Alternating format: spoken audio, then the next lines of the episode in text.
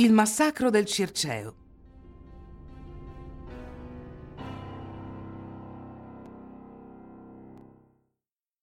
In un clima rovente già per conto proprio, il 30 giugno 1976 inizia il processo a Latina. Intellettuali, mondo politico e movimenti di ogni genere si interessano alla vicenda, con contributi di vario tipo. La sinistra punta il dito contro la violenza fascista, Pierpaolo Pasolini accusa il consumismo che riduce tutto, compresa la vita umana, a un usa e getta. I fascisti considerano i tre criminali come un imbarazzo. Due circostanze pratiche, però, occupano la scena in maniera preponderante e complementare l'una all'altra. I movimenti femministi, giunti in Italia più tardi che altrove, si rivoltano in massa contro l'ennesima dimostrazione di un mondo patriarcale, che considera la donna come una proprietà, di cui si può disporre a piacimento. Le arringhe in tribunale sono chiare in questo senso. Ricordiamo che in quegli anni i reati sessuali sono considerati non come atti contro la persona, ma atti contro la morale. L'altro aspetto, che ne è il riflesso giudiziario, riguarda l'impunità che segue a ruota e pare riservata a chi se lo possa permettere. Izzo e Ghira si erano, per quanto colpevoli, già sottratti alla pena per reati anche sessuali, grazie alla capacità finanziaria e agli appoggi su cui le famiglie altolocate potevano contare. Nel processo di Latina la posta in gioco è perciò molto più alta. L'efferratezza, la nonchalance, testimoniata anche dal linguaggio sciolto con cui i tre si esprimevano durante l'aggressione, il privilegio di casta nei confronti della borgata devono qui essere sviscerati e dare alla luce non solo una sentenza che renda giustizia alle vittime, ma un segnale di cambiamento alla società intera. L'avvocato Marazzita, difensore della famiglia Lopez, teme in realtà il tribunale di Latina, che nel passato si è dimostrato piuttosto blando in casi analoghi, ma la pressione delle femministe, e non, è troppa.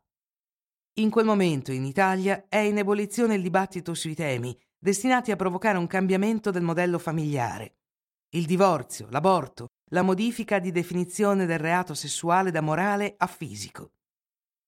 Donatella Colasanti è patrocinata da Tina Lagostena Bassi, che di questi soggetti ha fatto una battaglia personale.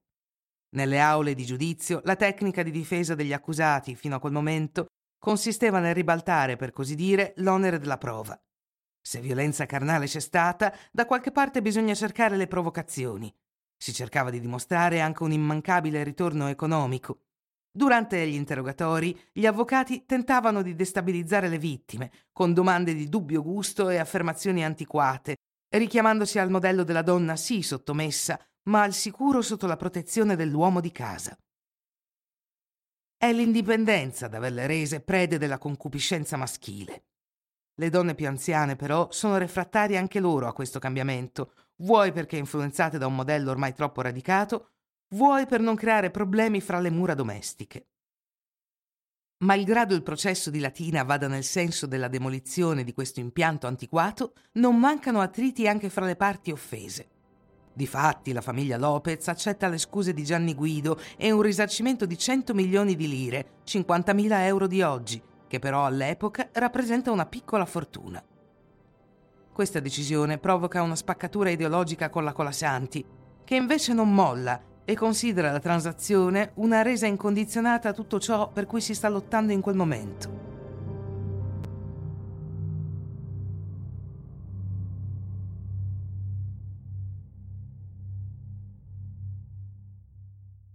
Ghira latitante e Guido assente in aula, l'unico presente è Angelo Izzo, la cui facondia non gli fa nessun favore al punto tale da evocare nei suoi confronti dei gravi problemi psichiatrici.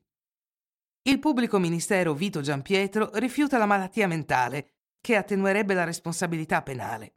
In realtà, a ben guardare e soprattutto alla luce dei fatti, che si svolgeranno decine di anni più tardi, viene il dubbio che Izzo non goda di un'ottima salute. Gli tiene testa un'inamovibile Donatella Colassanti, per nulla intimidita dall'atteggiamento del suo aguzzino, sprezzante e provocatorio. L'unico momento di debolezza l'assale durante una ricostruzione a Villa Moresca. È per la vittima una circostanza estremamente traumatizzante. Izzo e Guido tentano inutilmente di scagionare Ghira, che nel frattempo si è manifestato dalla latitanza con una lettera, rassicurandoli su una pronta scarcerazione. Non sarà così. E il Tribunale di Latina pronuncia l'ergastolo per tutti e tre, confermato in appello per Izzo e convertito a 30 anni per Guido, a seguito del perdono e del risarcimento. La Cassazione sottoscrive e chiude nel 1983.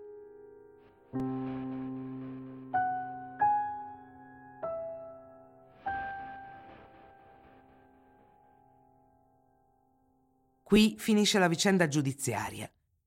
Si apre invece una lunga parentesi che riguarda i condannati.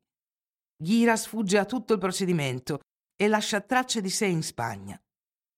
Fonti certe lo danno per arruolato nel Tercio, la legione straniera spagnola. La legione straniera è spesso il ricettacolo di uomini senza passato o con un passato da dimenticare. Il vantaggio è che in generale nessuno ti chiede niente, se non una resistenza fisica e una disciplina militare molto rigide. Ghira non dura neanche qui, si fa espellere per uso di stupefacenti. L'ultima traccia è a Melilla, la propaggine spagnola in terra d'Africa. Una tomba a nome di un certo Massimo Testa de Andrés è ricondotta a lui. Gli esami del DNA confermano, ma Donatella Colasanti non ci crede.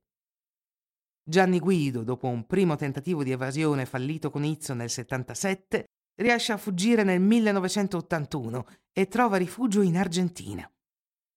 Arrestato qui per un reato minore in attesa della scarcerazione ed estradizione in Italia, evade dal carcere, ma è ripreso a Panama nel 1994, rimpatriato e incarcerato a Rebibbia, da dove esce nel 2009 a fine pena. Angelo Izzo, il più creativo del gruppo, fallita l'evasione del 77 con Guido, ci riprova qualche anno dopo. Grazie alla buona condotta, nel 1993 approfitta di un permesso per scappare. È trovato con armi e denaro dopo soli 20 giorni a Parigi, dove si è dato alla pazza gioia. Rientra in carcere, ma rimette in moto il gioco delle pene alternative e nel 2004 ottiene, con il beneplacito delle varie commissioni, una semilibertà con permesso di lavoro a Campobasso. È per lui l'inizio di un'altra avventura, un'avventura alla Izzo, che finisce con il massacro di Maria Carmela e Valentina Maiorano, materia per un'altra puntata intera. Se sul fronte dell'emancipazione della donna si è fatto molto, con la vicenda di Campobasso pare che siamo ancora un po' indietro nel campo della valutazione di pericolosità sociale. Si prospetta anche la rete di aiuti di cui i carcerati avrebbero fruito per poter scappare. Izzo sostiene di essersi servito di denaro proprio, affidato qua e là ad amici, ma non si può escludere una mano d'aiuto da parte dei camerati e del partito.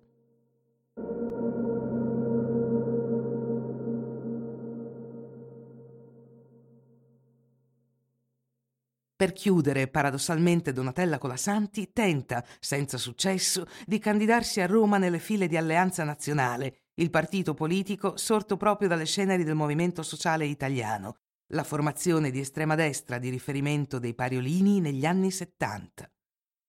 Muore di cancro il 30 dicembre del 2005.